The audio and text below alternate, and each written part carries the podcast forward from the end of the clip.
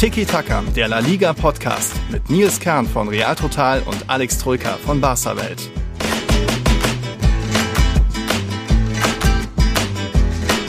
Champions League, La Liga, Ballon d'Or, viel zu bereden für Tiki Taka und es gab auch mal wieder ein paar Aufreger in La Liga. Allein zwei äh, nicht gegebene Elfmeter in Villarreal und auch unser Freund Laos hat mal wieder für einen Skandal gesorgt. Also Alex und ich haben einiges vor uns. Hola Alex, wie geht's? Hola, buenas. Naja, Skandal würde ich jetzt nicht sagen, aber eine, eine kleine Aufreger gab es schon beim Spiel von Real Sociedad bei Espanyol. Da war mal wieder im Mittelpunkt, das stimmt. Wie es mir geht, naja, ganz gut. Dir geht es, glaube ich, noch besser, denn du hast ein sehr spätes Tor feiern dürfen. Gestern beim Partidazo ja. zwischen Real Madrid und dem FC Sevilla. Topspiel, naja, in der zweiten Halbzeit war, es eher nicht so toppig, ne? Da war es eher floppig fast schon. Erste Halbzeit war gut. Mhm. Und dann der späte Streich von Vinicius. Golasso zum mhm. Topspielsieg. Genau, ist er mal eben zu äh, CR7 Prime äh, mutiert, der Vinicius, hat mal wieder einen rausgehauen. Also, ja, darüber red mal. Es gibt jetzt auch endlich, steht der neue Trainer beim FC Elche fest. Wir wollen später auch ein bisschen nochmal gucken. Ballon d'Or, wer wird's wahrscheinlich? Und fangen aber mal an gleich mit bisschen Champions League. Natürlich gab es auch ein bisschen Input. Niklas hat uns geschrieben, Leander hat uns geschrieben beim Thema Barca. Aber wir fangen nochmal generell ein bisschen Champions League an. Äh, die Spanier sich ja jetzt auch am vorletzten Spieltag nicht unbedingt mit mit Ruhm bekleckert. Ähm, jetzt gab es immerhin mal zwei Siege, ist ja auch eher eine Seltenheit. Real und Sevilla haben ja beide gewonnen. Dann eben noch Niederlage Atletico, Barca und äh, Villarreal auch verloren, Barca unentschieden. Ich habe mal zusammengerechnet von 75 möglichen Punkten in der Gruppenphase. Was meinst du, wie viele haben die Spanier geholt? Boah, äh, bei Überschlagen. Über die Hälfte, unter die Hälfte? Nee, nee, natürlich wesentlich unter, ich nicht mal ein Drittel. nicht mal ein Drittel. Also ja, so, schon. So, so, so, so 27 oder so? Nee es ist, sind knapp unter der Hälfte, 36. Immerhin, weil natürlich auch Real Madrid mit 12 dreimal mehr hat als Atletico, aber das ist schon überschaubar. Und da hat uns eben auch Niklas gefragt, äh, in La Liga, das Niveau ist ziemlich ähm, gesunken. Zuletzt gab es immer wieder ein bisschen mehr Tore, aber wie, wie wir das sehen, weil die Spanier ja auch international einfach da sehr überschaubar unterwegs sind. Oft minimalistisch irgendwie. Das 0-0 halten sie Atletico ähm, gegen, wen war es jetzt? Porto? Ne, Milan natürlich. Und dann irgendwie spät noch das, ähm, das, den Rückstand kassieren. Also warum ist das so in der Liga? Warum sind die Mannschaften da irgendwie kräftesparend unterwegs, wollen den Punkt halten und glauben damit durchzukommen? Aber jetzt ist Atletico Vierter. Ja, warum ist das so? Weil die Liga einfach abgebaut hat. Wir, wir sagen es ja hier seit mittlerweile zwei Jahren. Ne? Und man sieht mhm. das im, im internationalen Vergleich, siehst du das einfach krasser dass die Liga nicht mehr so gut ist, dass ja, die Mannschaften nicht mehr das höchste Niveau haben. Natürlich am, am deutlichsten merkst du es bei Barca und auch bei Real Madrid in den letzten Jahren, aber auch Sevilla und, und Atletico, ne? vor allem Atletico in der Champions League gab es da doch eine Statistik, wie viele Spiele sie in den letzten drei Saisons gewonnen haben und vor allem gegen wen. Und da waren, habe ich, hab ich auf Twitter gelesen, und da waren halt Siege gegen, äh, wer war es, Lokomotive Moskau dabei, mhm. ähm, gegen äh, Red Bull Salzburg und das war es halt schon. Ansonsten ne, viele Pleiten, okay. viele Unentschieden. Das eine Mal sind es ja vor zwei Jahren, glaube ich, in der Gruppenphase ausgeschieden, weil sie Astana oder so in beiden Spielen nicht schlagen konnten. Ja. Also das ist ja ein Zeichen der Zeit, ein Zeichen, dass die Liga dem höchsten Niveau halt nicht mehr entsprechen kann und dass die Mannschaften, auch die Top-Mannschaften halt mit den wirklichen Top-Teams nicht mehr mhm. wirklich mithalten können. Ja, ich, es gibt da ja auch so ein paar Statistiken, die man dazu nehmen kann. Jetzt im Vergleich der fünf Top-Ligen ist La Liga die Liga mit den im Schnitt ältesten Spielern über 27 Jahre. Ähm, es wurde am wenigsten ausgegeben im Sommer, also da sind ja eher Talente in den letzten Jahren auch weggegangen. Cucurella, Brian Gil, Ferdan Torres und so weiter, die natürlich auch Messi, Neymar, Ramos jetzt die, ähm, die Liga verlassen haben. In der Liga fallen im Schnitt die wenigsten Tore pro Partie. Auch da einfach ist irgendwie zu viel Verwalten, zu viel Vorsicht angesagt, dass die Mannschaften erstmal mit dem 0-0 zufrieden sind. Aber kann man eigentlich nur Rayo Vallecano wirklich nennen, die gar nicht so sehr äh, auf ihre Verteidigung Rücksicht nehmen, sondern sich sagen, ja, dann kassieren wir halt eins, aber wir machen ja auch immer noch zwei oder drei pro Partie. Also da, die sind so die einzigen, die da so gegen den Trend sind, einfach mutig nach vorne spielen. Ja, auch bei Real Madrid läuft das jetzt nicht so verkehrt. Aber Real Sociedad, Sevilla, die haben ja auch oft nur so minimale 1-0-Siege und das hat man jetzt auch beim FC Sevilla gesehen. Ähm, dass die dann irgendwann mit dem 1-1 zufrieden waren, eher ein bisschen Zeitspiel betrieben haben und sich deswegen dann auch nicht beschweren können über ähm, die, die Niederlage am Ende. Aber ja, in der Liga hat einiges wieder gut zu machen, auch wenn es letztes Jahr ja immerhin den Europa League-Sieger gab, einen Champions League-Halbfinalisten, aber das kaschiert dann doch über ja, einiges hinweg, dass die Liga auf dem absteigenden Ast ist. Aber es gibt ja Hoffnung, Mbappé wird kommen und mal gucken, vielleicht kann Laporta doch noch ein paar Millionchen für Haaland zusammenkratzen. Dass da zumindest wieder ein bisschen mehr Aufmerksamkeit in der Liga steckt, dass es ein bisschen interessanter wird und eben auch, dass die Qualität des Spiels ein bisschen attraktiver vielleicht wird. Apropos Real Sociedad übrigens, die konnten Sturm Graz nicht schlagen vor zwei Wochen mhm. oder so. Ähm, und jetzt in Monaco verloren. Also auch das sind, äh, wir, wir blicken ja. natürlich immer auf die äh, besonders auf die Champions League, aber äh, auch in der Europa League gibt es immer wieder Zeichen, dass sich mhm. spanische Mannschaften einfach international schwer tun. Gut, Betis ne, schlägt sich ganz gut, hat aber, glaube ich, auch in Leverkusen 3-0 verloren mhm. in, in einem Spiel, wo du eigentlich sagst, das ist ein Duell auf Augenhöhe, ne? So die, die Mannschaft zwischen 5 und 7 in Deutschland gegen die Mannschaft zwischen 5 und 7, äh, tabellarisch gesehen in, in Spanien, ne? Und dann ja, ja. geht es halt da 3-0 aus. Und ja, also langes Thema, äh, wiederkehrendes Thema. Die ganz große Klasse haben die spanischen Mannschaften international nicht. Deswegen würde es mich überraschen, um ehrlich zu sein, wenn überhaupt eine Mannschaft äh, ins Halbfinale in der Champions League kommen würde. Je nach Auslosung natürlich klar, Real kann da immer ins Halbfinale kommen, aber wenn sie auf Ne? Ja, Viertelfinale Bayern. Uh, genau, Glückwunsch. Also wenn Liverpool oder Bayern kommen, ist es, ist es vorbei, sage ich, und ähm, ohne Wenn und Aber. Ähm, Atletico übrigens muss gucken, dass es nicht schon in der Gruppenphase vorbei ist, genauso wie Barca. Beide ja mhm. enorm unter Druck und ganz ehrlich, ich glaube, wir werden beide nicht überrascht, wenn beide in der Euroleague weiterspielen ab Februar oder März. Ne? Mhm. Ne? Denn die sind wenn ja überhaupt. Wenn, ja, Atletico ist ja Stimmt, stimmt, die können ja sogar letzter werden. Ja, ja. klar, wenn die, wenn die verlieren oder ich glaube sogar unentschieden äh, spielen ja. in Porto und Milan gewinnt gegen Liverpool, für die es um nichts mehr geht. Ja. Super GAU für Atletico. Also Euroleague wäre ja schon peinlich, aber dann Vierter mhm. werden, ist das, boah. Ja, das stimmt. Ja, also äh, jetzt immerhin noch Barca und Villarreal sind eben auf den Plätzen 2. Villarreal ja knapp da noch irgendwie gegen United verloren. Die werden schon wohl irgendwie durchkommen. Ein Punkt mehr als Atalanta auf dem dritten Platz. Mal gucken. Äh, Barca, wie viel Hoffnung hast du da in München? Also erstmal, ich glaube, Benfica wird auf jeden Fall gegen Kiew gewinnen, oder? Weil die haben sich vorher nie angestrengt, Dynamo, deswegen werden sich jetzt auch gegen Ja, Benfica die sind dann auch wirklich mit Abstand die schwächste Mannschaft. Also es ist wirklich einfach eine sehr, sehr, sehr schwache Mannschaft, wie man in beiden Spielen gegen Barca, gegen ein nicht gutes mhm. Barca gesehen, ja, gegen Ronald Kumans ideenloses Barca nur 1-0 und ja, das war schon wenig.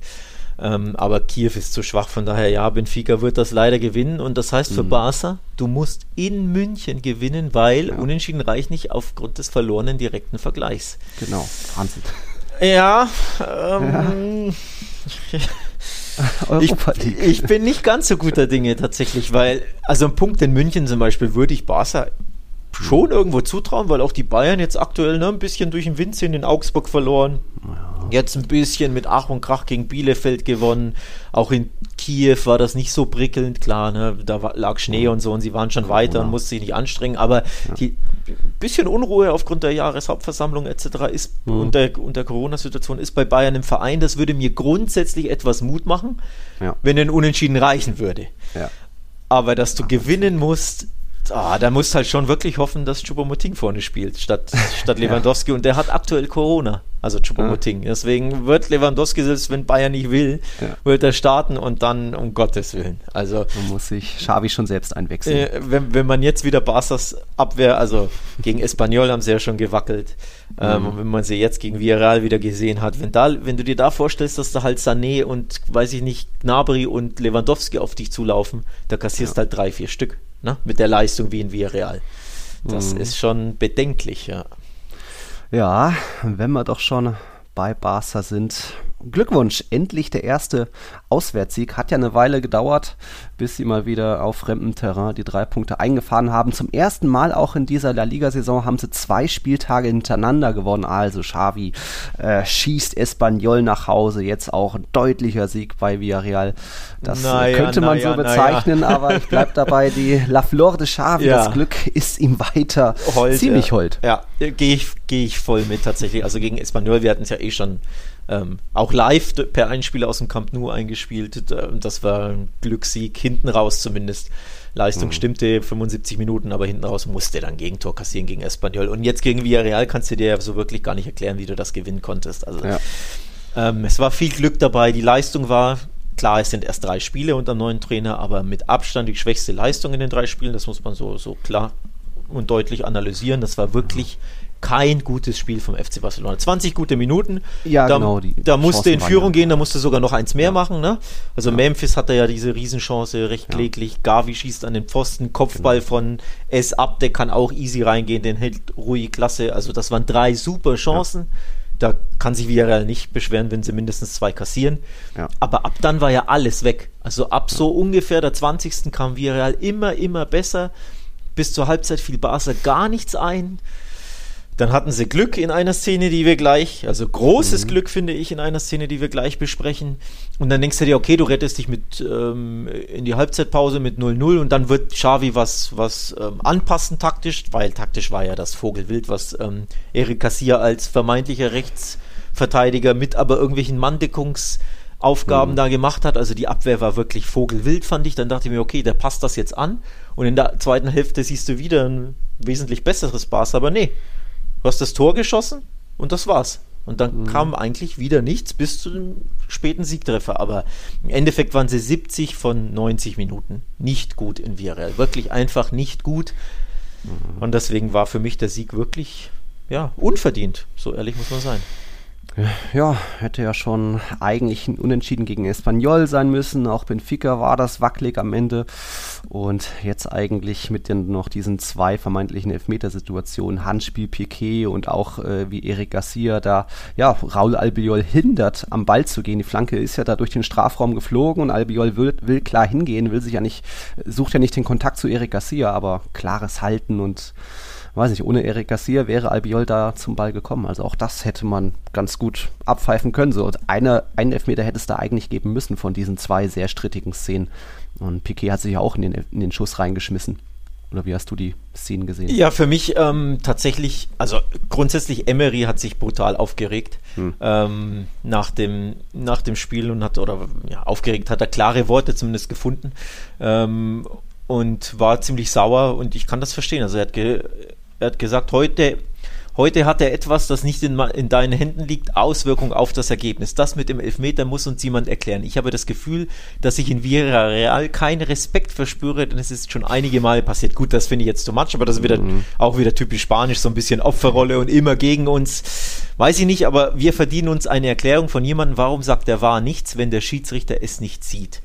Der Schuss geht Richtung Tor, Pike erhebt die Hand und, und verhindert es. Ich verstehe es nicht. So, mhm. und da bin ich tatsächlich 100% bei Emery. Grundsätzlich muss ich sagen, in Realgeschwindigkeit habe ich es nicht gesehen, deswegen kann ich dem Schiedsrichter keinerlei Vorwurf machen, jo, denn Piquet. Dafür gibt es ja ein Videoschiedsrichter. Genau, Piquet blockt den Ball, wirft sich rein. Für mich in Realgeschwindigkeit, klar, ich stehe nicht auf dem Platz, ich sitze am Fernseher, aber ähm, trotzdem, für mich war das nicht erkennbar, deswegen nehme ich den Schiedsrichter wirklich voll in Schutz. Mhm. Aber der war, der dann die drei, vier, fünf ähm, Wiederholungen hat, so wie wir es ja auch dann hatten am Fernseher, wo du siehst, Piquet blockt den Arm, äh, den, den Schuss klar mit dem Arm. Und auch wenn ich ihm keine Absicht unterstelle, also ich glaube nicht, dass es Absicht war, dass er das wirklich ne, aktiv will, so von mir, oh, ich halte jetzt die Hand rein, um den, den Schuss abzuwehren. Nee, das glaube ich nicht. Absicht ist das Hauptkriterium, aber, und jetzt kommt's, ohne dass er den Ball mit der Hand spielt, geht der Ball ins Tor, meiner Meinung nach. Ja. Denn wer war es? Dan Juma, glaube ich, schießt aufs kurze Eck und der Stegen, also erstens ist es eine riesige Chance, ja. so, also er, er, verhindert eine Chance mit dem Arm, grundsätzlich. Ja. Ja. Und zweitens wäre der Ball aus meiner Sicht sogar ins Tor, weil der Stegen ins andere Eck gesprungen ist oder sich bewegt hat. Sprich, wenn, wenn der Ball nicht mit dem Arm abgeblockt wird, ist das ein Tor. Mhm. Also mindestens eine riesige Chance, aber meiner Meinung nach geht der Ball wirklich ins Tor. Also sprich, du verhinderst ein Tor mit dem Arm. Und ich finde, unabhängig von Absicht oder nicht, sollte das nicht möglich sein im Fußball. Es sollte nicht möglich sein, dass ein Abwehrspieler im 16er eine Torchance mit dem oder einen, ein Tor mit dem Arm verhindert. Egal ob Absicht oder nicht. Deswegen, wenn ich ja. wahr bin, interveniere ich da und sage, das ist Handspiel und schicke mindestens den Spiel Schiedsrichter an, an den Bildschirm. Denn nochmal, mhm. er konnte es nicht sehen, er konnte es nicht erkennen. Völlig fair enough. Ich hätte es auch nicht erkannt. Kein Vorwurf an den Referee. Aber der War muss ihm sagen, hey, dieses Handspiel war so signifikant, er verhindert mit dem Handspiel ein Tor. So, ja. Schau es dir nochmal an. Und dadurch, dass das nicht passiert ist, kann ich Emery zu 1000 Prozent mhm. verstehen, dass er sich aufregt.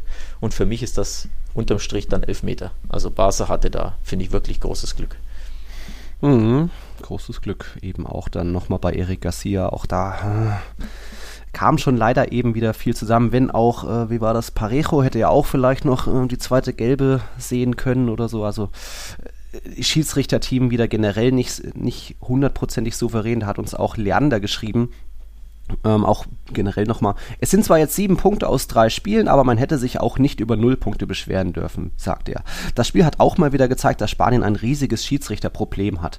Die RFEF e muss langsam wirklich handeln und die Schiedsrichter vernünftig ausbilden. Oh, gehen wir von aus, dass Schiedsrichter irgendwo vernünftig ausgebildet sind, aber dass halt irgendwie die Kommunikation zwischen Videoschiedsrichter und dem Hauptschiedsrichter auf dem Platz irgendwie noch nicht ideal ist, dass das sich immer noch nicht richtig eingespielt hat. Es wird auch immer mal Fehlerchen, Problemchen geben, aber dann eben so zwei, drei äh, sehr strittige Szenen in einem Spiel, das ist äh, definitiv too much. Und es gibt keinen Grund, warum da der Videoschiedsrichter sich das Handspiel nicht nochmal angesehen hat oder da den Schiedsrichter gebeten hat, es sich nochmal anzusehen. Erinnerst du dich an ähm, den Zupfer von Lenglet gegen Ramos im Klassiko? der zum Elfmeter oh, führte. Ja. Das war wesentlich weniger als ja. jetzt der, das, der Klammergriff mit beiden Händen von ja. Garcia gegen Albiol. Das war wesentlich weniger. Mhm. Ähm, und damals hat ja war interveniert, ich glaube, der Schiri damals im Klassiker hat keinen Elfmeter gegeben, war, hat interveniert, hat ihm es gezeigt mhm. und dann hast du kurz gesehen, wie so eine Millisekunde das Trikot gespannt war. Und dann hat er Elfmeter gegeben aufgrund der, der Szene, weil das so krass aussah. Aber es mhm. war halt ein Mini-Zupferchen. Und das hier war viel, fand ich viel, viel krasser, weil er ihn mit ja. beiden Händen klammert und auch wesentlich länger festhält als dieser mhm. Mini-Zupfer von Langley am Trikot von Ramos. Also wenn der war, und das ist meine These, wenn der war hier sagt, ey, schaut dir das nochmal an und der Referee rennt an den Bildschirm, sieht das, dann gibt er Elfmeter. So, mhm. und du hast also diese Inkonstanz, ne? Im Klassiko damals wurde der Schiri darauf hingewiesen, hat sich's ja. angesehen, pfeift, pfeift Elfmeter. Für mich war das zu kleinlich damals. Jetzt kann ich es viel mehr verstehen, wenn das pfeift. Jetzt weist ihn der war aber aufs Klammer nicht hin.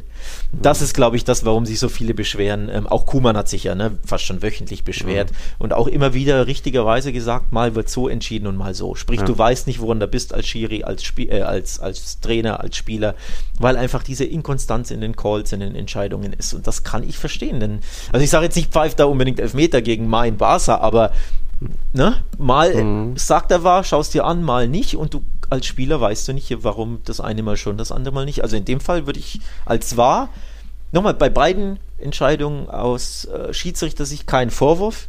Ich weiß nicht, ob ich beides als Schiri äh, entschieden hätte oder gesehen hätte, aber ich finde, der War darf durchaus den Schiri bei beiden Szenen darauf hinweisen, guck's dir mal an. Also, ja, Barca kann sich nicht beschweren, wenn es, um ehrlich, sein, äh, ehrlich zu sein, zwei Elfmeter gibt. Ne? Mhm. Ja, und trotzdem ist es wieder irgendwo typisch, dass Barca gegen Villarreal gewinnt. Das gab es in den letzten Jahren ja schon einige Male. Ich glaube, es sind jetzt 27 Spiele in Folge ungeschlagen gegen Villarreal. Und wenn man nochmal dann auf Emerys Bilanz schaut, der hat gegen Barca, was waren das jetzt? 20 Duelle, 14 davon verloren in, in Liga-Wettbewerben, 5 Unentschieden und dann gab es noch einen Sieg mal mit Sevilla damals, wettbewerbsübergreifend, ja auch deutlich jede Menge ähm, Niederlagen. Nur noch einen zweiten Sieg gab es in PSG damals in dem Hinspiel, den berühmten. Aber da irgendwo auch, ich will es nicht als Angsthasen-Fußball oder Angsthasen-Einstellung da einmal nennen, weil Villarreal hatte ja auch seine Chancen und so weiter. Aber es ist so ein bisschen ähnlich wie mit Lopetegui sagt man später auch, dass irgendwie gegen die großen Teams in Topspielen wackeln, schlackeln dann doch manchmal die Beine und da fehlt es dann irgendwie doch an der hundertprozentigen Konzentration. Also ist es typisch irgendwo. Ja, wobei in dem Fall fand ich VRL gut. Also ja. haben, haben wirklich mutig gespielt. Wie gesagt, 20, erste 20 Minuten waren schwach von ihnen. Da hatten sie Glück, dass sie nicht hinten liegen, aber ansonsten nochmal die letzten 70, klar mit ein bisschen hier und da Auszeiten, auch in der zweiten Hälfte, am Anfang der ersten, äh, der zweiten Hälfte. Aber du kannst ja nicht 90 Minuten Vollgas durchspielen gegen Barca. Mhm. Ne? Das kann, ja, vielleicht nicht mal Bayern oder Liverpool. Ähm, aber grundsätzlich nicht, fand ich Villarreal. Also diesmal kann ich ihm keinen Vorwurf machen. Oft mhm. wählt Emery mir zu, zu ängstliche Taktiken, aber schon im Bernabeu fand ich Villarreal gut. Und jetzt gegen mhm. Barca, Barca auch, auch im Wander Metropolitano haben sie ja eigentlich gewonnen, wenn nicht dieser Katastrophen ah, Kopfballrückpass ja, von Mondi ja. äh, kommt. Ne? Ja. Also in den drei, gegen die drei Top-Mannschaften haben sie dreimal gute bis sehr gute Leistung gezeigt. Ja. Und um ein Haar ja sogar in allen drei Spielen Punkte mitgenommen. Also ja. diesmal kann man ihn, kann man Emery finde ich, dahingehend, also Taktik, Einstellung, Mannschaftsaufstellung, nicht wirklich einen Vorwurf machen. Villarreal Ja. hat einfach Pech und auch Pech übrigens, dass Moreno fehlt, ne? verletzt. Also wenn der da vorne drin steht, glaube ich, macht Villarreal schon den einen oder anderen Treffer mehr. Ja, äh, wo du gerade diese, diesen Atletico-Patzer ansprichst, das war ja auch so ein, ein Rückpass, der dann komplett schief geht, so wie es da auch vor dem 2-1, meine ich, war. Irgendwie so Kopfball, Rückpass und Memphis ging dann einfach dazwischen, bleibt cool. Ja, da fehlt es dann vielleicht doch irgendwo an dieser Konzentration und die anderen sind dann eben da und wach und Memphis machten dann, obwohl er jetzt auch kein ideales Spiel gemacht hat. Also irgendwo bezeichnend und wenn das nächste Mal beim Rückspiel werde ich wahrscheinlich wieder auf Barca Sieg tippen, haben ja auch jede Menge gemacht. Also so, so war es jetzt keine Überraschung, ein paar Unentschieden gab es bei unseren Tipps, aber ja, ich hatte sogar 3-1, sehe ich. Ha, Maschine. Ähm, Das ist, ein unverdienter Tipp, ne? Maschine, da lobt er sich für ein Ergebnis, das, äh, ja, das, ja, Ja. das so gekommen ist. das so gekommen ist natürlich, aber äh, naja. Ähm, ja, vor allem der Hast Elfmeter da, da hinten raus war ja, hat ja eh wieder Ja. dann vier Punkte beschert, ne? Dieser unnötige Ja. Elfer. Coutinho. Ja. Schön angelaufen. Ja, Da, da ist jetzt die Elfmeterbilanz 5 zu 0 für Barca in dieser Saison. Also kein Team hat mehr oder hat einen besseren Elfmeter-Saldo in dieser Saison. Fünf schon bekommen, noch keinen gegen sich. Hm. Ja, da hast, du immer ein Auge, Zeit. da hast du immer ein Auge drauf, ne? Das ist ja auch unglaublich, ja. Ne, Coutinho kurz noch abschließend. Mhm. Coutinho wird das Tor gut tun. Fand ich auch cool. Er hat gefragt, ob er einen Elfmeter schießen darf, hat Memphis gesagt, weil Memphis Mhm. ist ja Schütze Nummer 1. Auch wenn er ja verschossen hat gegen äh, Rayo, ne? Ja. Ähm, aber ist Elferschütze Nummer 1. Coutinho hat gefragt, ob er ihn schießen lassen darf. Hat ihn gelassen und hat ein bisschen Selbstvertrauen getankt. Also Coutinho wird das, glaube ich, gut tun grundsätzlich. Ähm, da ein Türchen äh, erzielt haben. Auch Memphis wird das gut tun, der ja ne, einiges verballert hat in letzter Zeit. Mhm. Ähm, also auch in dem Spiel haben wir dann das Tor zum vermeintlichen Siegtreffer, also das de facto ne, 2-1 Siegtreffer-Tor geschossen hat, wird ihm auch gut tun und vor allem Barca wird dieser Sieg gut tun. Unabhängig davon, wie schlecht sie gespielt haben und wie sehr ich sie hier kritisiere. Ähm, aber einfach gewinnen auswärts in einem, gegen den Champions League-Gegner.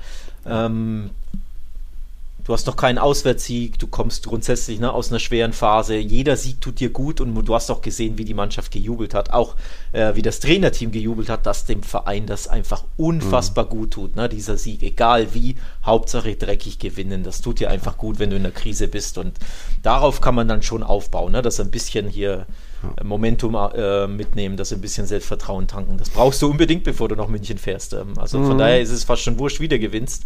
Hauptsache gewinnen. Ne?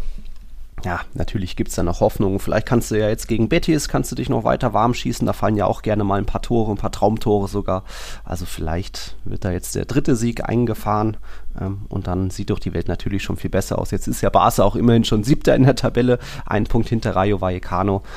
Ähm, die haben ja jetzt, wie war das? Die haben 3-1 Mallorca geschlagen, auch da wieder rasant unterwegs. Das kleine Rayo Vallecano, der Aufsteiger. Die haben jetzt ihren besten Saisonstart ever aus den ersten 15 Spieltagen. 24 Punkte geholt. Das gab es zwar schon mal 2000, aber bess besser waren sie noch nie.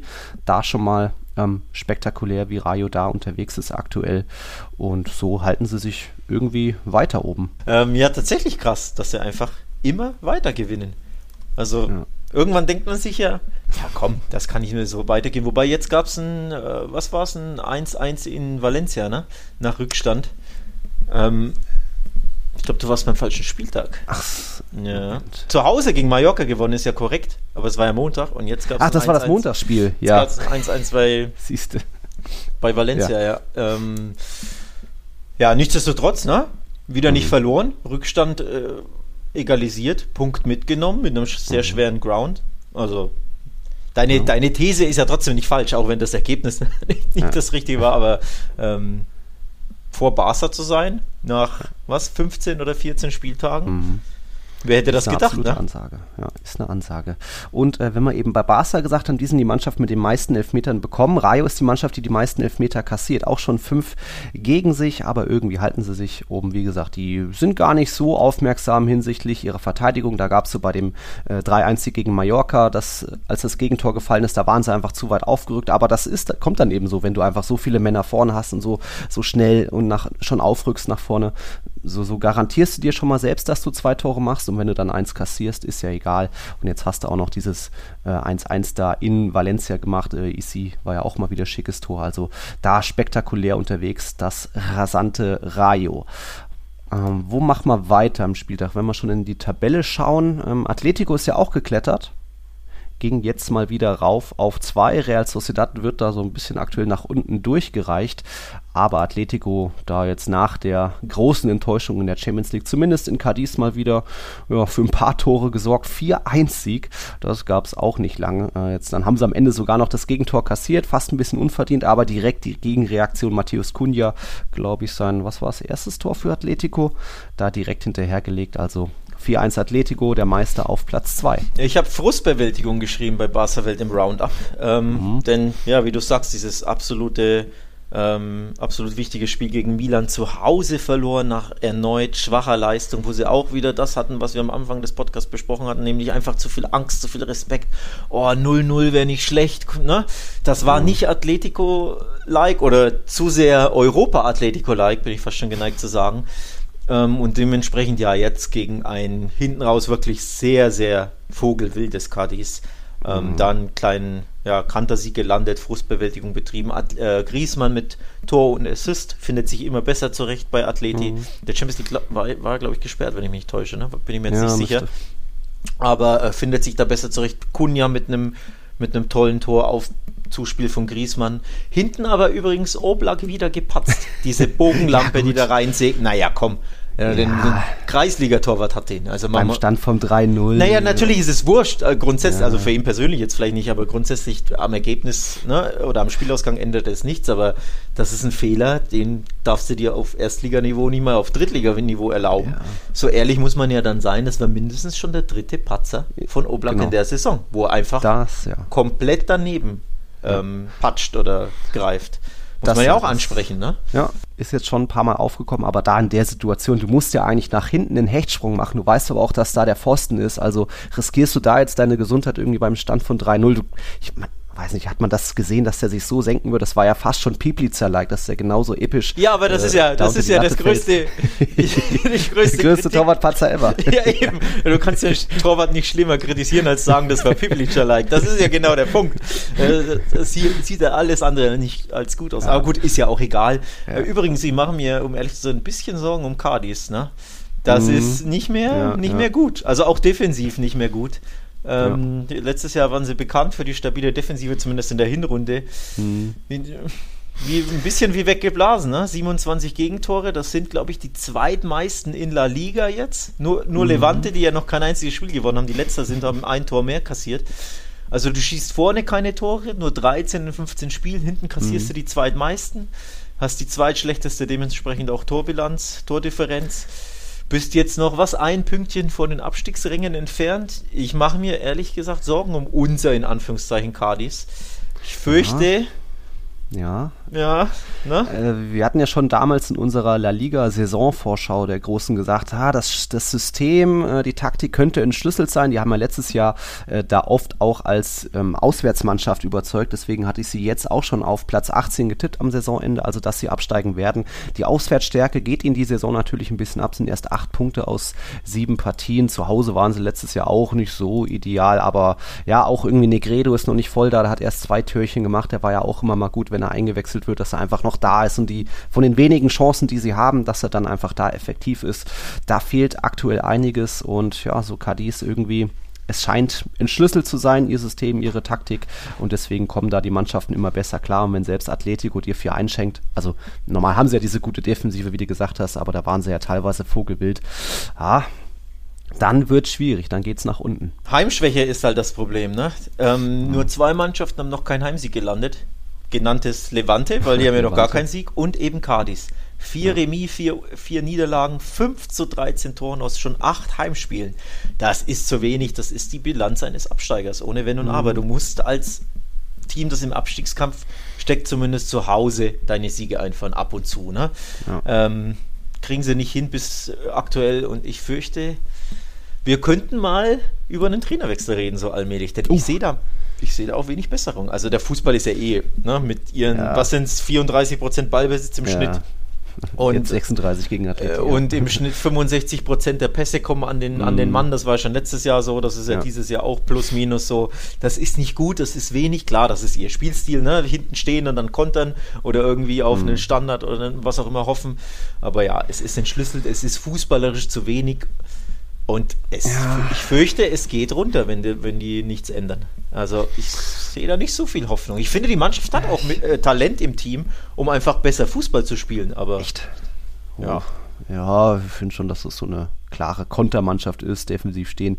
Ähm, ich, ich könnte mir vorstellen, Alvaro Cervera ist ja so der zweitdienstälteste Trainer in der Liga, also nur Simeone ist noch länger, glaube ich, im Amt, dass der trotzdem das durchziehen wird, dass Cadiz da gar nicht so die hohen Ansprüche hatten und vielleicht sogar sagen würde, wir gehen runter mit ihm, außer vielleicht es gibt wirklich noch am, an den letzten Spieltagen eine Chance und jetzt versuchen wir nochmal einen neuen Impuls. Aber ich könnte mir vorstellen, dass Cervera da noch länger im Amt bleibt, weil der da auch schon so verwachsen ist und weiß nicht, alle so gut kennt. Schwierig. Ja, vorstellen kann ich es mir auch, aber die Frage ist natürlich, machst du das ja. als Cardis oder denkst du dir hier, weil muss ja nicht jetzt der Trainerwechsel sein, kannst du den ja dann zu Weihnachten, wenn du merkst, oh, es wird ja. überhaupt nicht besser, ähm, kannst du ja auch überlegen in die, ich glaube, es gibt eine wöch einwöchige Weihnachtspause, oder? In, in, Spanien, wenn ich mich nicht täusche. Ja, so eine Woche. So eine Woche, ja. ne? Du kannst ja, über, kannst ja in dich gehen unterm, unterm Weihnachtsbaum mhm. da in Andalusien und überlegen, ob das besser, aber unterm Strich muss ich sagen, ich glaube, das wird sehr, sehr schwer. Retafe sprechen mhm. wir gleich wieder, punktet kontinuierlich. Ich glaube, drittes Spiel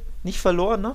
0-0 mhm. in Mallorca ist jetzt nicht berauschend, ist das typische, irgendwo das typische ähm, Retafe-Ergebnis, aber trotzdem, ne? Die ja. punkten jetzt mit dem neuen Coach.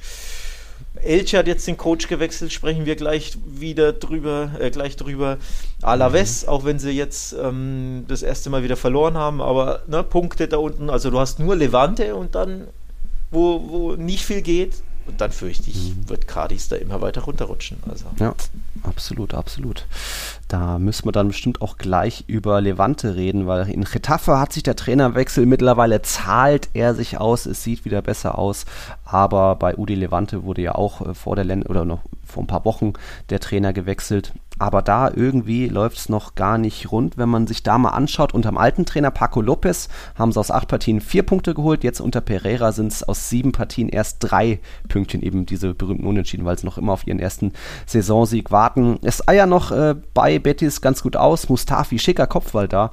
Äh, den musste erstmal so aufs Tor noch bringen, irgendwie mit der Bewegung nach hinten äh, zur Führung eingenickt.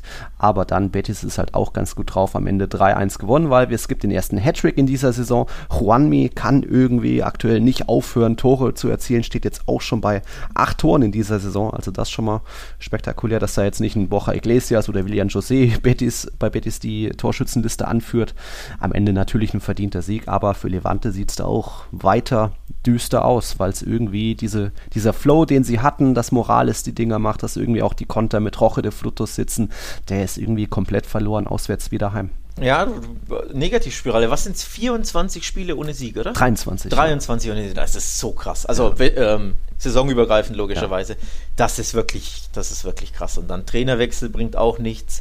Mhm. Ähm, boah, also ich habe auch ehrlich gesagt bei Levante mittlerweile wenig Hoffnung. Auch da, die Mannschaft ist ja gut genug, denn man sieht es ja mhm. in jedem Spiel gegen einen der Big Three, wo sie immer wieder ne, Real, Barca und, und Atletico ärgern können und teilweise sogar schlagen können.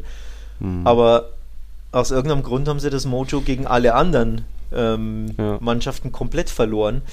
Das ist so eine Negativspirale, aus der du manchmal einfach, warum auch immer, nicht mehr rauskommst. Und das könnte im Abstieg gipfeln, so ehrlich muss ich sein. Also mhm. Also der Kader ist wesentlich besser als Platz 20. Das ist ein Kader, der muss zwischen ja, 15 und 8 landen, wie sie es ja eigentlich seit vielen, vielen Jahren ja tun.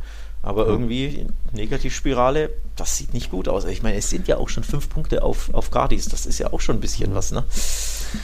Ja. ja, vor allem könnte es da jetzt auch einen neuen La Liga-Rekord geben, weil 23 Spieltage haben sie aktuell ohne Sieg und der La Liga-Rekord liegt bei 24. Den hat Sporting aus Gijon 1998 aufgestellt. Sprich, nächstes Wochenende, da empfängt Levante Osasuna. Da sollte dann doch mal langsam ein Sieg her, sonst äh, ist dieser La Liga-Negativrekord fällig und äh, Pereira hätte dann definitiv weniger Punkte geholt als Paco Lopez vorher. Mal schauen, da habe ich auch noch wenig Hoffnung bei Levante, dass das noch besser also wird. Also ich, ich gehe mal, ich hau mal eine Prognose raus. Äh, ich glaube, bei Levante wird es nochmal einen Trainerwechsel geben in der Saison. Mm, ähm, ja. Vielleicht noch nicht jetzt, aber so, wer weiß, im ja. Februar oder April oder wann, wenn sie merken, oh shit, ähm, mhm. spätestens. Also ich glaube. Ja. Pablo Mancini ist bereit. wahrscheinlich, ja. Oder, oder Abelardo, die Feuerwehrmänner. Genau, die beiden. Wann, wenn wir noch schon über Krisen, kriselnde Mannschaften reden, würde ich noch den Athletic Club in den Ring werfen. Die sind jetzt auch fünf Spieltage nicht mehr ohne Sieg, haben da zwar vier Unentschieden geholt, jetzt auch das 2-2 gegen Granada, aber dass man mal Pfiffe im San Mames hört, kommt auch nicht so oft vor, glaube ich. Ähm, man hat ja geführt gegen Granada, Munain da schick auf Raul Garcia, plötzlich aber Granada in Führung, da hat der 39-jährige Molina zwischendurch noch sogar getroffen. Am Ende kommen sie noch irgendwie, kommt Bilbao noch zum 2-2 Ausgleich, aber auch da die Mannschaft mit Platz 8, das ist ja auch irgendwo so ihr Gefilde, es könnte auch mal auf Platz 5 noch raufgehen theoretisch, aber ja, es läuft da auch nicht ideal für Marcelino, der jetzt auch irgendwie nur, weiß nicht, 25 Prozent der Punkte holt bisher. Das ist auch überschaubar. Ja, man, man könnte natürlich jetzt sagen, ja, dann gibt es halt den Sieg jetzt wieder am Mittwoch, ne? denn am was Mittwoch, ist denn am Mittwoch? Was ist denn am Mittwoch? Ja, das Nachholspiel bei Real Madrid im Bernabeu. So. Ja da können sie mauern und können sie mit Iñaki umschalten und dann gibt es halt mal den 1-0 Auswärtssieg. Nee, da bin ich natürlich nicht ganz so guter Dinge, um ehrlich zu sein. Klar, ähm, Saisonstart war ja eigentlich ganz gut, ne? Dass sie da oben, oben ja. ähm, reinschnupperten, aber seitdem es keine Siege mehr gibt, entfernt man sich natürlich von den Euro Europacup-Rängen, auch wenn sie jetzt vier Punkte nur hinter Rayo sind. Also, ne? Gewinnst du zweimal in, in vier Spielen oder so, bist du ja da auf, wahrscheinlich mhm. wieder auf Rang 6. Ähm, aber grundsätzlich, ja, natürlich ist das ein bisschen zu wenig aktuell. Kann ich jetzt aber nicht einschätzen, woran es liegt oder ob sich das jetzt ändert oder ob das eine Momentaufnahme ist. Altes Thema, die Mannschaft ist nicht viel besser als Platz 7 bis 12. Ne? Mit mhm. dieser Basken-Only-Politik.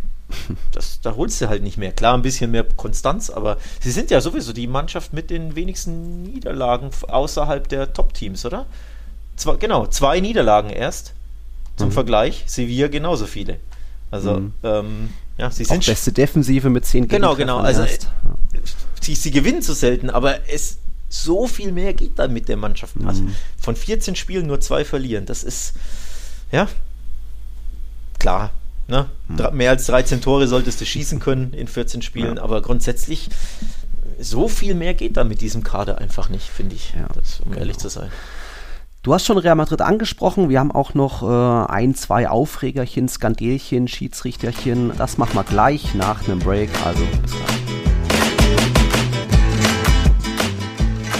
Partidazo mit Golazo. Du hast es gesagt, Vinicius hat mal einen rausgehauen, ist mal eben zu ja, Prime CR7 mutiert. Obwohl er eigentlich ein überschaubares Spiel gemacht hat, ist er am Ende trotzdem der Held, wobei auch Thibaut Courtois da großen Anteil hatte, dass Real Madrid gegen Sevilla gewonnen hat. Da hätte man ja schon in der Anfangsphase schnell 0-2 zurückliegen können. So hat nur Rafa Mir einmal nur zugeschlagen. Und am Ende war es dann eine schicke Remontada, weil Sevilla ein bisschen den Druck rausgenommen hat. Die hatten Real eigentlich ganz gut im Griff, den besseren Matchplan, aber dank einer schwachen zweiten Hälfte mit auch schon teilweise Zeitspiel mit dem Punkt zufrieden sein. Bleibt es dabei, Lopetegui noch nie gegen seinen Ex-Club gewonnen. In fünf Duellen hat er erst einen Punkt geholt. Ja, und auch da wieder Topspielschwäche, ein bisschen haben es einfach nicht zu Ende durchgezogen und dann, wenn du irgendwie individuelle Qualität wie so einen Vinicius aktuell hast, da musst du eben doch nochmal leiden und so gab es am Ende einen für mich verdienten 2-1-Sieg, wobei Carlo Ancelotti hat gesagt, das gerechtere Ergebnis wäre wohl ein Unentschieden gewesen. Sehr ehrlich. Ähm, bin ich bei Ancelotti. Ähm, muss, also ich, für mich war das wirklich unverdienter Sieg von Real. Ähm, also unverdient im Sinne von mindestens ein ein Unentschieden wäre wär korrekt gewesen. Ich fand Sevilla in der ersten Halbzeit sehr, sehr gut. Also da ja. müssen sie mit nicht nur einer 1-0-Führung, sondern eine 2-0-Führung in die Pause gehen. Dass sie nicht mal mit einer Führung in die Pause gehen, liegt halt einzig und allein in Bono, der da diesen mhm. ziemlich harmlosen eigentlich Schuss von, von äh, Militao da an den Pfosten fummelt. Ja, ja, aber komm, das ist schon ganz gut weggedreht, egal. Ja, aber das ist ja trotzdem ein brutaler Torwartfehler, da den nicht mal zur Seite zu fausten, sondern an den Pfosten mhm. zu fummeln und dann Abstauber Benzema. Und zwar war das in der besten Phase auch, ne? Also sie haben ja, mhm. was war es, zwei Zeigerumdrehungen vorher, hat Ocampos an die Latte geschlänzt. Ja. Ähm, mir hat er noch diese Doppelchance, wobei die eine verhaspelt er dann und dann kriegt er noch eine Chance und dann hält Courtois grandios mit seinen ja. zwei Meter Spannweite. Da brutal geiles Torwartspiel. Also die zwei du, Riesen gegeneinander. Ja, du musst da, also du musst 2-0 in Führung gehen gegen ein ja. mattes, schwaches fast nicht auf dem Platz stehendes Real Madrid in der Anfangsphase. Also mhm. tolle, tolle erste Halbzeit. Mir super gut gefallen, was Sevilla da gezeigt hat. Mit Courage gespielt, mit Mut, von hinten raus, auch wenn das Pressing von Real ja gar nicht schlecht war, Angriffspressing. Ja. Aber die hatten wirklich diese Ruhe, fast schon wie Barca zu, zu übertreibe ich ein bisschen, zu den besten Zeiten im Bernabeu, wenn sie sagen, wir spielen unseren Fußball, wir lassen den Ball laufen, ihr lauft hinterher. Mhm. Mir hat das wirklich gut gefallen von Sevilla, wirklich gut in der ersten Halbzeit. Ja, dass sie da den Ausgleich Absolut. kassieren, wie gesagt, Bono-Fehler, gehört halt auch dazu, ne? wenn du einen Torwart hast, der da patzt. Ja, hast du keine Argumente, ne? das ist halt zu wenig. Aber unterm Strich, ich fand Sevilla gut. Und dann in der zweiten Hälfte haben sich beide irgendwie aufs Unentschieden geeinigt und du hast gemerkt, keiner will verlieren, keiner will zu viel riskieren. Und dann hast ja. du halt so ein, so ein Hero-Ball-Tor, ne? Grandioses naja. Golasso, aber von verdient kann ja keine Rede sein, finde ich ich sag verdient, weil Real Madrid einfach für mich mehr investiert hat im zweiten Durchgang, den Druck kontinuierlich erhöht hat. Da waren dann auch die Einwechslungen von Valverde und Camavinga, die haben so für einen neuen frischen Wind, neue Energie auf dem Platz gesorgt, dass es nicht ganz so statisch war. Und da Sevilla einfach, ja, sich hinten reingestellt und einfach gehofft, dass es den, dass es reicht zum, zum äh, Punkt. Und da auch ähnlich wie Villarreal gegen Barca irgendwie diese Serie. Jetzt hat Sevilla von den letzten 14 Partien im Bernabeu allesamt verloren. Und auch das ist ja irgendwo bezeichnend, dass man da, dass es da vielleicht dann doch an dieser 100 hundertprozentigen ähm, Überzeugung fehlt, auch wenn man natürlich gut startet, aber dass man es einfach nicht durchzieht, dass man da dann nicht ja, einfach sich wieder das Spiel des Gegners aufdiktieren lässt, dass dann real, dass man real selbst besser macht. Wie gesagt, die Wechsel waren in Ordnung. Vinicius haut natürlich einen raus, wenn er das nicht, wenn der daneben geht, dann geht das natürlich 1-1 aus, aber ähm, da einfach für mich, Sevilla hat zu wenig investiert und deswegen geht das für mich in Ordnung. Also in der zweiten Halbzeit gebe ich dir recht, da würde man sich natürlich wünschen, dass sie so weiterspielen wie in der ersten. Ähm, da waren sie dann, glaube ich, ja, zu zufrieden mit dem Punkt. Ähm, wollten zu wenig riskieren, hätten, hatten wahrscheinlich Schiss, dass sie hier ihren, äh, ihren Punkt noch verlieren. Plus sie wussten ja hinten raus, macht ja Real dann immer Druck. Also selbst wenn Real Madrid 80 mhm. Minuten da vor sich hin kickt und kaum was kommt, du weißt hinten raus im Bernabeu, die letzten 10 Minuten machen sie Druck. Das hast du auch gemerkt. Und da gebe ich dir recht, Kammerwinger Einwechslung unter anderem hat mir auch gut gefallen. Der hat neuen Schwung gebracht, das sah ich auch so. Und du hast halt gemerkt, oh, jetzt kommen noch die letzten zehn Minuten von, mhm. von Real, wo sie auf den Sieg pushen, auch wenn ihnen nicht viel einfällt. Und mhm. gleichzeitig wusste sie wieder natürlich, oh, jetzt müssen wir tiefer stehen, um, um unseren Punkt zu verteidigen. Also unterm Strich war es da ein bisschen zu wenig von Sevilla, aber nichtsdestotrotz mhm. unentschieden absolut das dann gerechtere Ergebnis für mich. Ja. Also es war ein Golasso, absolut, aber es war halt eine absolute Einzelleistung, die aus dem Nichts kam. Also es war ja kein rausgespieltes Tor, sondern ne, pures, pure Klasse von Vinicius. Ähm, kannst du nicht wirklich verhindern, wahrscheinlich als Sevilla. Ist halt, mhm. ist halt so, wenn die einen so einen Spieler haben und die anderen nicht, aber unterm Strich hätte Sevilla schon mehr verdient gehabt. Also mir hat nochmal ja. die Leistung schon irgendwo imponiert im Bernabeu. Ja. Vor allem, wenn man überlegt, wie schwach sie in der Champions League die ganze Saison waren. Und dann hauen sie und auch auswärts in, in La Liga ja eine wirklich keine gute Bilanz haben. Also immer wieder auswärts sehr, sehr schwach auftreten. Da kam, mhm. also ich habe mit einem Unentschieden irgendwo gerechnet, auch wenn ich dann 2-1 getippt mhm. habe für Real. Bewahrheitet sich halt, dass die hinten raus immer klatsch sind, ne? dass sie dieses mhm. eine Tor mehr machen. Aber unterm Strich hätte ich schon gedacht, dieses Spiel kann absolut unentschieden ausgehen, weil sie wir, wenn sie eins können, dann verteidigen. Ne? Und du hast auch gemerkt, ja. boah, das, also Real ist schon sehr, sehr wenig eingefallen, muss man schon auch sagen. Mhm. Was sagst du denn zu der Szene in Minute 26, wenn wir nochmal einen Aufreger mit dazu nehmen? Ähm, Ocampos geht in den Strafraum, legt sich so an Alaba ein bisschen den Ball vorbei. Der zieht eher zurück, als wirklich aktiv irgendwie den Ball treten zu wollen. Aber ich habe da schon klar von Ocampos die Intention gesehen, eher den Kontakt zum Spieler, zum Gegenspieler zu suchen, als irgendwie den Ball hinterher zu gehen. Also für mich war das war keine Schwalbe, weil es war ja irgendwo die Fußspitzen haben sich berührt, aber Alaba, Alaba macht sich in meinen Augen eher klein und Ala, äh, Ocampos sucht den Kontakt. Der wollte da den Elfmeter schon zu sehr. Also ja, deswegen. den, den Aisha doch langsam überschlagen sich, überschlägt sich die Stimme vor lauter Aufregung. Ähm, der ist da schon hingefallen wie so ein Fisch, ne? ähm, also, schön zusammen. Ja, und so kurz gezuckt auch in der Luft ja, ja. ist er ja nochmal gezuckt. Genau. Also der wollte schon diesen Elfmeter unbedingt dem Schiedsrichter verkaufen. Ja. Ähm, das war schon ein bisschen too much. Man muss dazu sagen, er erwischt ihn halt schon ganz klar unten. Ne? Ähm, also Alaba tritt ihm unten, glaube ich, gegen den Fuß. Also es gab schon sehr häufig Elfmeter für solche Szenen. Ähm, vor allem in der letzten Saison. Es kann natürlich sein, dass er richtigerweise übrigens die Schiedsrichter angehalten wurden vor der Saison, diese kleinlichen, soften Pens nicht mehr zu pfeifen, die vor allem Vinicius gefühlt vor ein, zwei Jahren immer bekommen hat. Ähm, ich bin eher bei kein Elfmeter unterm Strich, weil Kontakt ist da, aber ist es ursächlich für einen Faller? Also fällt mhm. er, weil er gefault wird oder fällt er, weil er fallen wird, weil er merkt, oh, ich ja. wurde berührt. So. Genau. Und für mich ist eher letzteres der Fall. Also er wird berührt, nimmt das Danken mhm. an und schmeißt sich deswegen hin. Aber er hätte easy weiterlaufen können, bin ich mir sicher, wenn er ja. gewollt hätte. Wenn er gewollt hätte, wäre er auch ähm, noch an den Ball gekommen. Deswegen bin ich eher bei kein Elfmeter tatsächlich. Mhm. Trotz Wiederholung, trotz klarem Kontakt, aber er hätte easy weiterlaufen können und er wollte sich hinschmeißen. Deswegen finde ich das nicht so einen großen Aufreger, aber nichtsdestotrotz klar, ne? wenn dann Kontakt ist und die Schiedsrichter oder die, die Fans in Spanien sehen wieder in zehn Wiederholungen, wie er da getroffen ja. wird. Es gab sehr oft, sehr häufig Foul für, für diese Szenen. Deswegen auch, ja. auch da als Real Madrid beschweren würdest du dich auch nicht können. Also es wäre nicht falsch gewesen, Elfmeter zu geben. Ja, ich, ich glaube, da kam vielleicht Ocampos ein bisschen seinen Ruf nicht zugute. Er ist ja auch bekannt, dass er gerne mal fällt im Strafraum, dass er da auch sehr emotional immer dabei ist und es ein bisschen zu sehr will. Also das hat vielleicht den Schiedsrichter in seiner Entscheidung bestärkt, da das, das eher weiterlaufen zu lassen. Alaba ist ja da vielleicht auch eher als Saubermann auf, auf der anderen Seite bekannt, von dem her, ja, es gab schon Elfmeter für weniger, von dem her ist das so in Ordnung. Äh, kurz noch, auch da ist natürlich die Frage, wie hat es der Schiedsrichter gesehen und muss ihn der War vielleicht nicht darauf hinweisen? Also das, was die Kommunikation betrifft, können wir ja nur raten, wissen wir nicht. Ob er mhm. gesagt hat, ich habe einen Kontakt gesehen, mir war es zu wenig, dann kann der War natürlich nicht eingreifen. Aber es kann auch sein, dass der Schiedsrichter es gar nicht gesehen hat, dass es mhm. da einen Kontakt gab und dann ist die Frage, sollte ihn der War nicht vielleicht doch an den Monitor schicken, ne? Unabhängig davon, ob ich jetzt finde, Elfmeter oder nicht, so nur vom Protokoll her, vom Ablauf her, ne? Also da, auch da kann ich vielleicht Leute verstehen, die sagen, hey, warum schaut er sich das nicht nochmal an? Weil vielleicht hat er das gar nicht in Real Life gesehen, in, in Realgeschwindigkeit. Aber, ne? Also auch da vom Ablauf her kann man schon hinterfragen, warum guckt man sich es nicht nochmal an. Aber unterm Strich, ich hätte ihn nicht gepfiffen. Also für mich ist es zu wenig, weil Ocampos da sich wie so ein Fisch hinschmeißt. Amen. Wir bleiben beim Schiedsrichter. Einer unserer Favoriten ist noch aufgefallen am Sonntag. Das war beim Spiel Espanyol gegen Real Sociedad. Der Aufsteiger hat mal wieder gewonnen. Alle seine fünf Siege kamen daheim. Jetzt eben 1-0 gegen den jetzt nur noch Tabellendritten. Und da Matteo Laos ganz im Fokus. Denn es stand zwischendurch mal 0 zu 1. Er hat gezeigt, äh, Spiel läuft weiter. Äh, Isaac hat dann den Ball reingedroschen, aber ja, dann hat das Tor doch nicht gezählt. Laos hat es wieder abgepfiffen. Es gab Schiedsrichterball, weil Laos wurde vorher ja nicht angeschossen, aber hat vorher den Ball berührt. Und trotzdem irritierenderweise hat er halt die Armgeste gezeigt, hey, laufen lassen, macht weiter.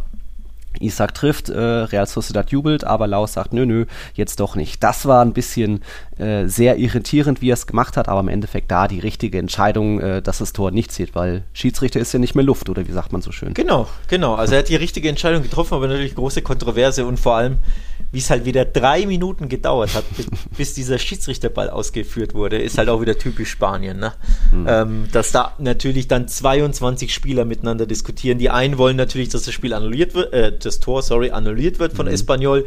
Die anderen elf von Real Sociedad wollen natürlich, dass es zählt, weil sie sagen, naja, hier, wir sind ja im Ball, wir hatten Ballbesitz und wir sind mhm. im Ballbesitz geblieben, hat sich ja nichts geändert. Aber unterm Strich, die Regel wurde geändert. Wenn der Schiedsrichter ja, abgeschossen wird oder den Ball ablenkt, muss es Schiedsrichterball geben, auch wenn natürlich Real Sociedad den Ball zurückbekam, denn sie hatten den Ball gespielt. Also unglücklich für Real Sociedad, aber leider den Regeln entsprechend. Nichtsdestotrotz kannst du es irgendwo verstehen, dass sich La Real da aufregt. Ähm, ihnen wurde der ja. Vorteil so gesehen genommen.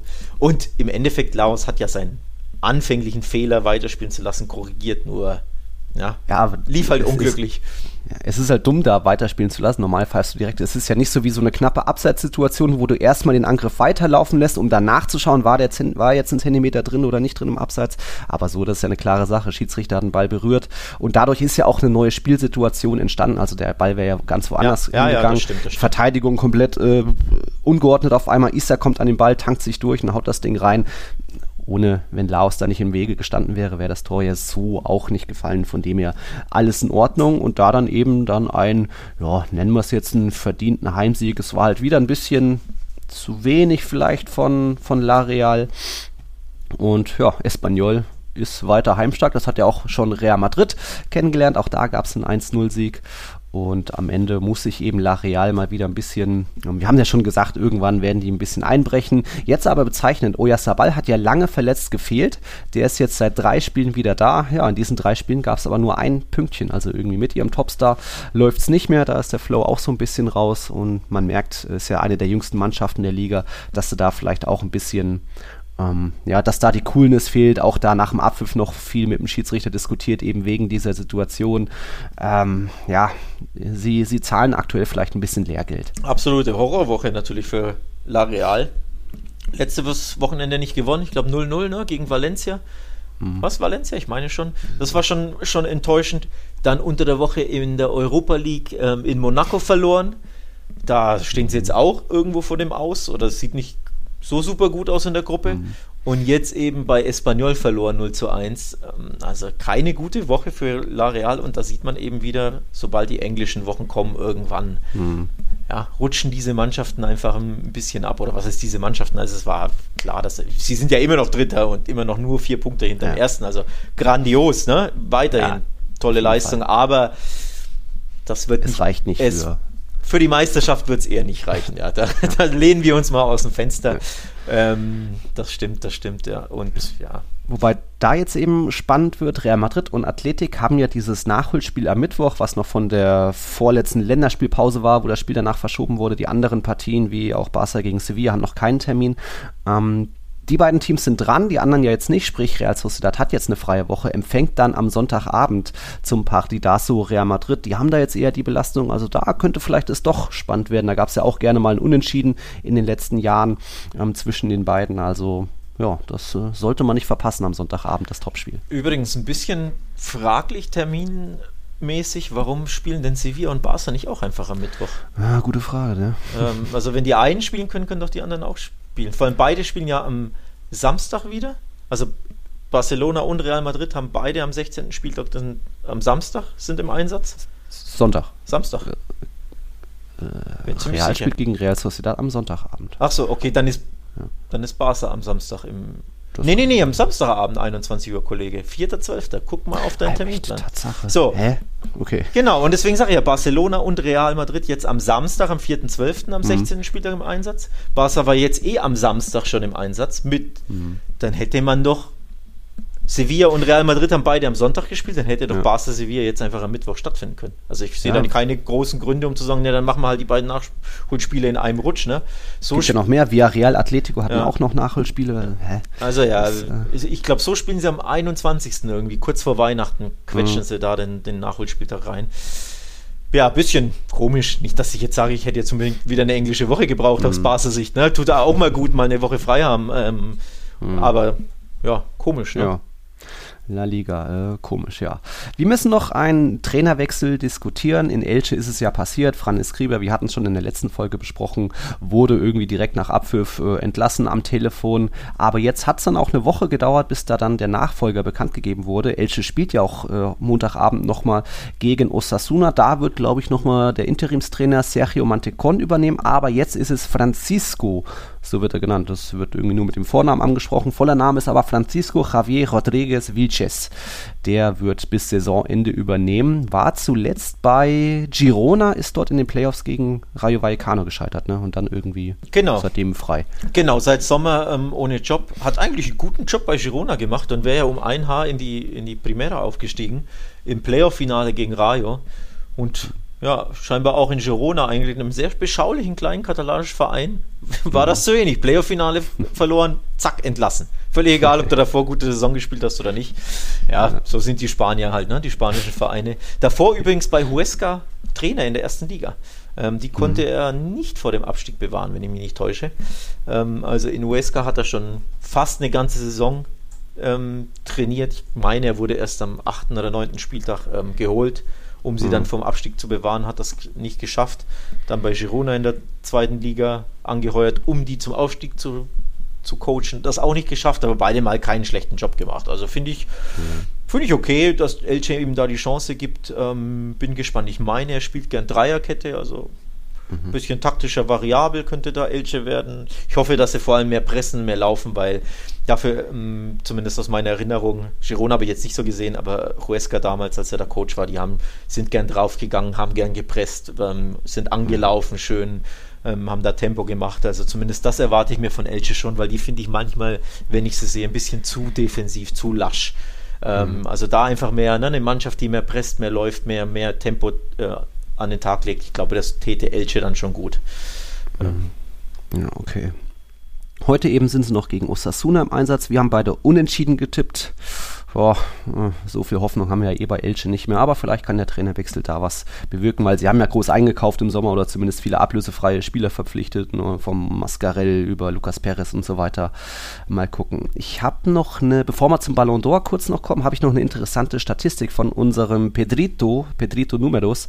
Der hat ähm, aufgelistet, wie viele Spieler jetzt in der Liga zum Einsatz kamen und aus welchen ähm, Nachwuchsfabriken die jetzt so kamen. Und was meinst du denn? Platz 1 und 2? Wo stehen Real, Barca oder kann noch wer anders dazwischen grätschen?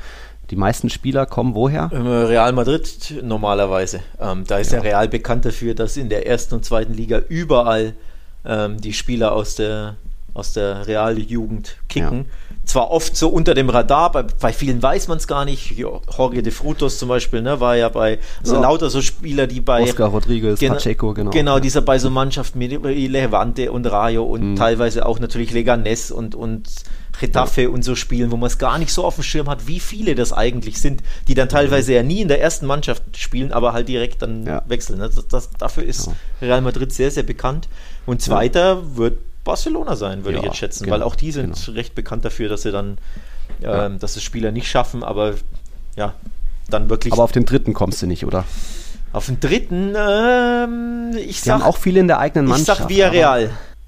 Ah, die sind auf Platz 5, glaube ich. Die haben nur 12. Also ich, ich fange mal oben an. Real Madrid, 31 Spieler stammen aus La Fabrica, 26 aus La Masia. Und dann kommt der FC Valencia mit 22, weil die ja auch aktuell in der eigenen Mannschaft einige viele junge Spieler haben, Guillamon und so weiter, äh, wo sie eben nicht viel einkaufen durften, konnten. Danach folgen so Bilbao, Espanyol, Real Sociedad mit jeweils 19. Äh, Bilbao ja auch klar, weil die ja, auf ihr eigenes Material angewiesen sind. Es, gab, es gibt ja auch da jedes Jahr diese Statistik europaweit, also in den Top 5 Ligen. Da liegen ja Real Madrid und Barca gemeinsam auf Platz 1 mit jeweils 42 Spielern, die irgendwo in den Top-Ligen ihr Geld verdienen. Dahinter Lyon mit 32 und PSG mit 30 Spielern. Also da immer so ganz spannende Statistik. Dann haben wir jetzt nur noch Thema Ballon d'Or. Ja, ist jetzt schwierig, es ist ja schon jetzt sechs Stunden, während wir aufnehmen, geht es ja schon los. Also können wir, glaube ich, schon mal so tun, als würde ja Nummer 7 an die 10 gehen oder jetzt an die Nummer 30 gehen. Das, also meine Prognose ist, dass es Lionel Messi macht. Dafür hat er nun mal äh, mit Verein und mit Land Titel gewonnen. Jetzt auch noch am Wochenende irgendwie so ein, wie sagt man, Assist-Hattrick gemacht beim 3-1 gegen Saint-Etienne ja, ich schätze mal, er hat die besten Karten und weil Lewandowski vielleicht auch einfach in Deutschland wird er sehr wahrgenommen, aber im Ausland glaube ich nicht. Und da hat er einfach nicht so die Lobby. Ja. Und Benzema ja. reicht es dann eben nicht. Ohne Riesiges Titel. Thema. Dazu könnte, könnte man eigentlich einen, einen eigenen Podcast ähm, aufnehmen ja. und den füllen. Timing ist natürlich ein bisschen unglücklich für uns. Ne? Wir nehmen immer Montag auf, jetzt vergeben die das Ding erst Montagabend. Sprich, mhm. eigentlich müsstest du danach das diskutieren, wenn man weiß, ob er es gewonnen hat, also Messi in dem Fall, oder wer es gewonnen hat grundsätzlich. Ähm, vorher ist natürlich spekulativ nichtsdestotrotz in den Medien ist zu lesen, dass Messi die, die sieben bekommt. Mhm. Und du siehst es auch auf Social Media, viele, auch Weggefährten von Messi, ähm, unter seinen Posts, also grundsätzlich, wenn er irgendeinen, ne, irgendeinen mhm. Tweet absetzt, dass er oh, dann drunter schreiben ja, und bald kommt Nummer sieben oder, oder so, solche Dinge. Also von daher, es ist wohl Konsens, dass er dieses Ding gewinnt. Ja, ist, in Deutschland ist es ein ziemlicher Aufreger, denn ne, in Deutschland sagt man hier Lewandowski. Wie schaut's aus? Ja. Warum, warum nicht der? Das Problem ist, die Bundesliga, die ja. wird halt nicht geschaut und wahrgenommen. Das ist, in Spanien kriegst du kaum was mit von der Bundesliga. Ähm, mhm. In England ist das halt eine Spartenliga, wie bei uns die holländische. Und das ist das Problem. Das Image der deutschen Liga ist das Problem. Auch die rechte Situation grundsätzlich. Ne? Die löschen ja alles und das trägt alles so ein bisschen bei. Aha. Jetzt gab es so ein wunderschönes Haaland-Video, wo er einen Fan gegrüßt hat und der Fan, also Wolfsburg-Fan, Wolfsburg. zeigt ihm den Mittelfinger. Millionen Mal in meiner Timeline habe ich das gesehen. Die größten, berühmtesten Accounts haben das geretweetet, sogar Haaland, Haaland selbst. selbst hat es geteilt, ja. Und eine Stunde später löscht die die DFL dieses Video, Äh. weil Copyright Infringement. Oh, so. ja. Also du machst Werbung für dein eigenes Ja, Produkt, das, genau. dein Produkt geht viral oder eine Szene von deinem Gutes Produkt. Beispiel. Und du löscht das, weil du sagst, ihr, ihr habt alle kein Copyright. Was ist denn mit euch los, Leute, bei der DFL? Also du Beispiel, musst ja. doch deine, deine Liga ne, promoten und das, das Ja. schadet dir ja nicht, das ist das absolute Gegenteil.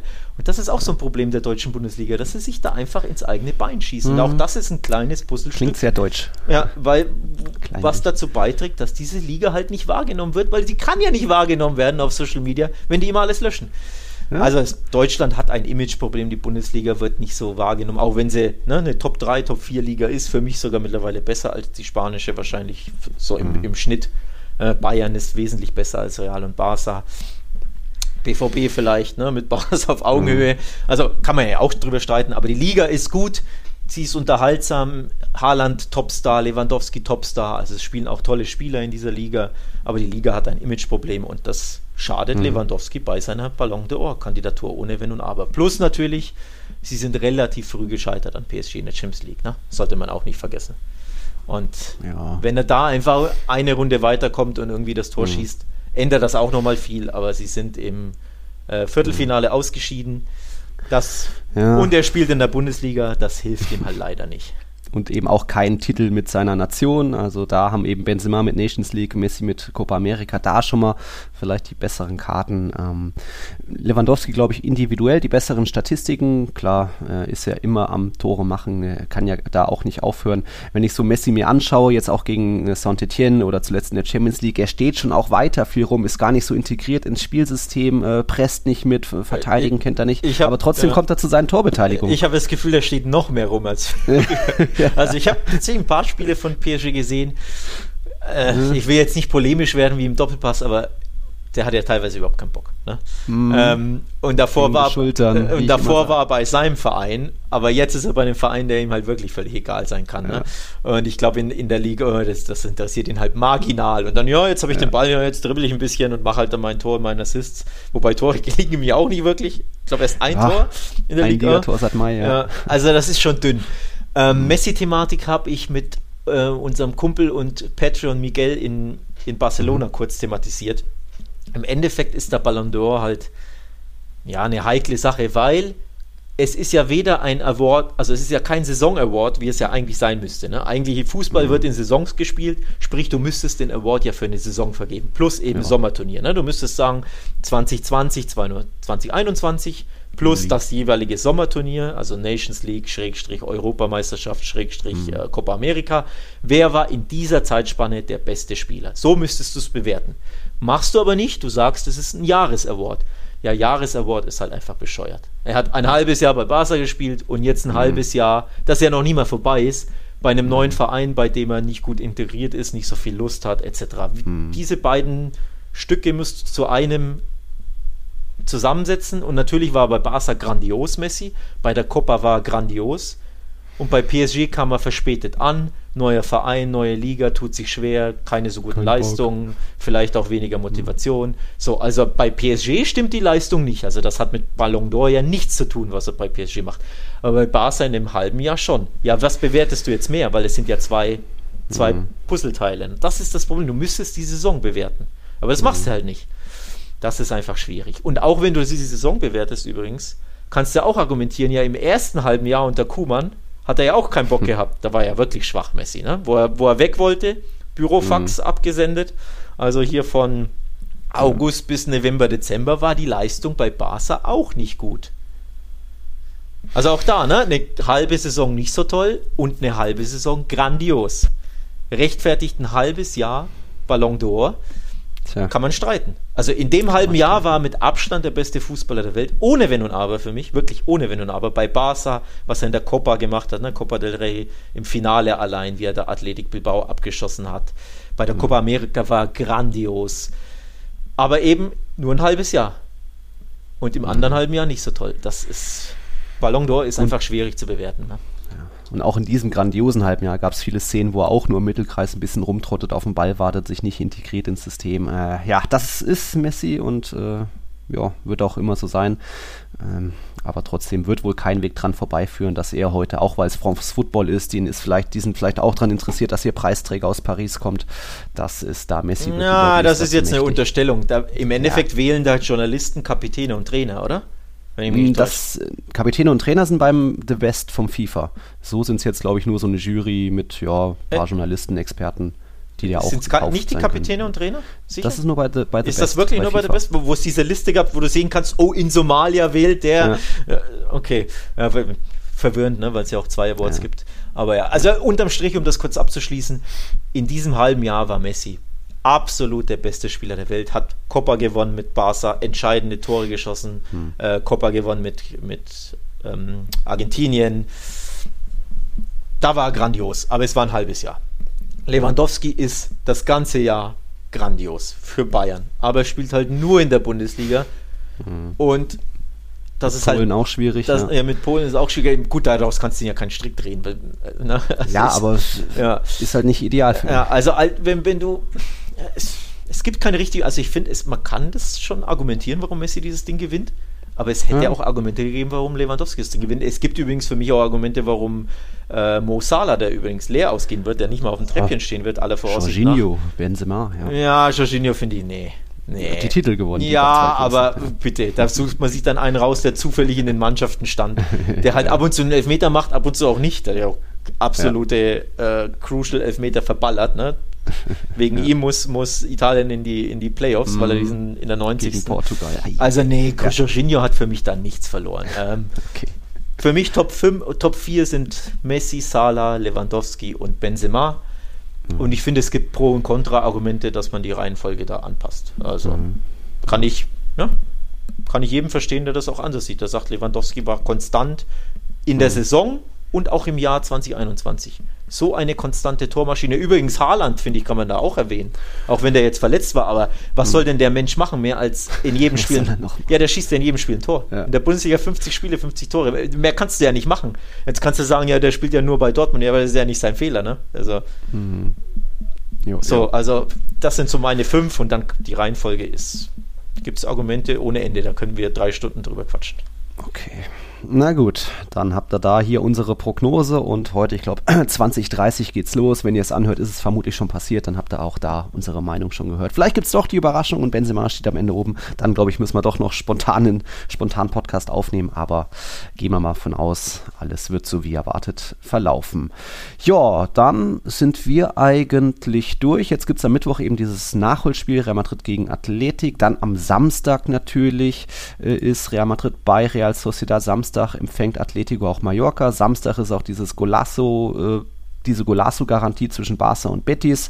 Sevilla empfängt Villarreal, also der ein super Samstag. Dann können wir ja vielleicht doch Sonntagabend schon aufnehmen. Mal gucken, wie wir das so machen. Ihr werdet wieder von uns hören. Hast du noch was zum Abschluss?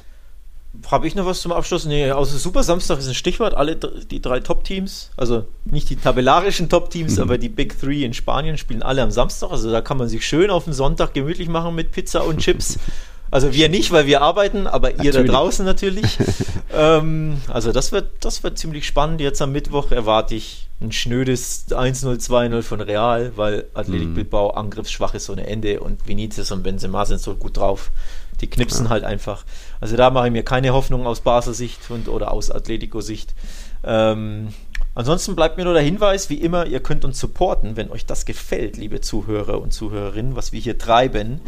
Patreon patreon.com slash Tiki-Taka-Podcast in einem Wort. Link gibt es auch in den Show Notes, da könnt ihr euch supporten, könnt ihr uns supporten, wenn euch das taugt, was, uns, was wir da treiben. Ansonsten schreibt uns gerne Feedback, Instagram, Twitter, privat uns auf, auf unseren Twitter-Accounts. Ne? Immer reach mhm. out, gerne Nils kritisieren für seinen, für seinen Schmonz, den er da treibt. Immer hier Messi so sehr kritisieren ist nicht cool. Da könnt ihr gerne rausfeuern. Also ja, Schlusswort ja. von mir. Get in touch Wunderbar. mit uns. Wir freuen uns immer über Zuschriften und natürlich über Fragen. Also auch an die Patreons. Hier, mhm. gerne Fragen. Hatten wir, haben wir noch was offen? Nee. Ja, ein paar zeitlose Fragen zeitlose, für aber Sonderfolge, keine... die wir vor Weihnachten nochmal aufnehmen. Ja. Aber jetzt nichts okay. Spieltagsaktuelles. Muy bien. Muy bien. Muy bien. Vielen Dank fürs Zuhören. Hasta la próxima. Ciao, ciao. Bis dann. Tschüss. Tiki Taka, der La Liga Podcast mit Nils Kern von Real Total und Alex Troika von Barca Welt.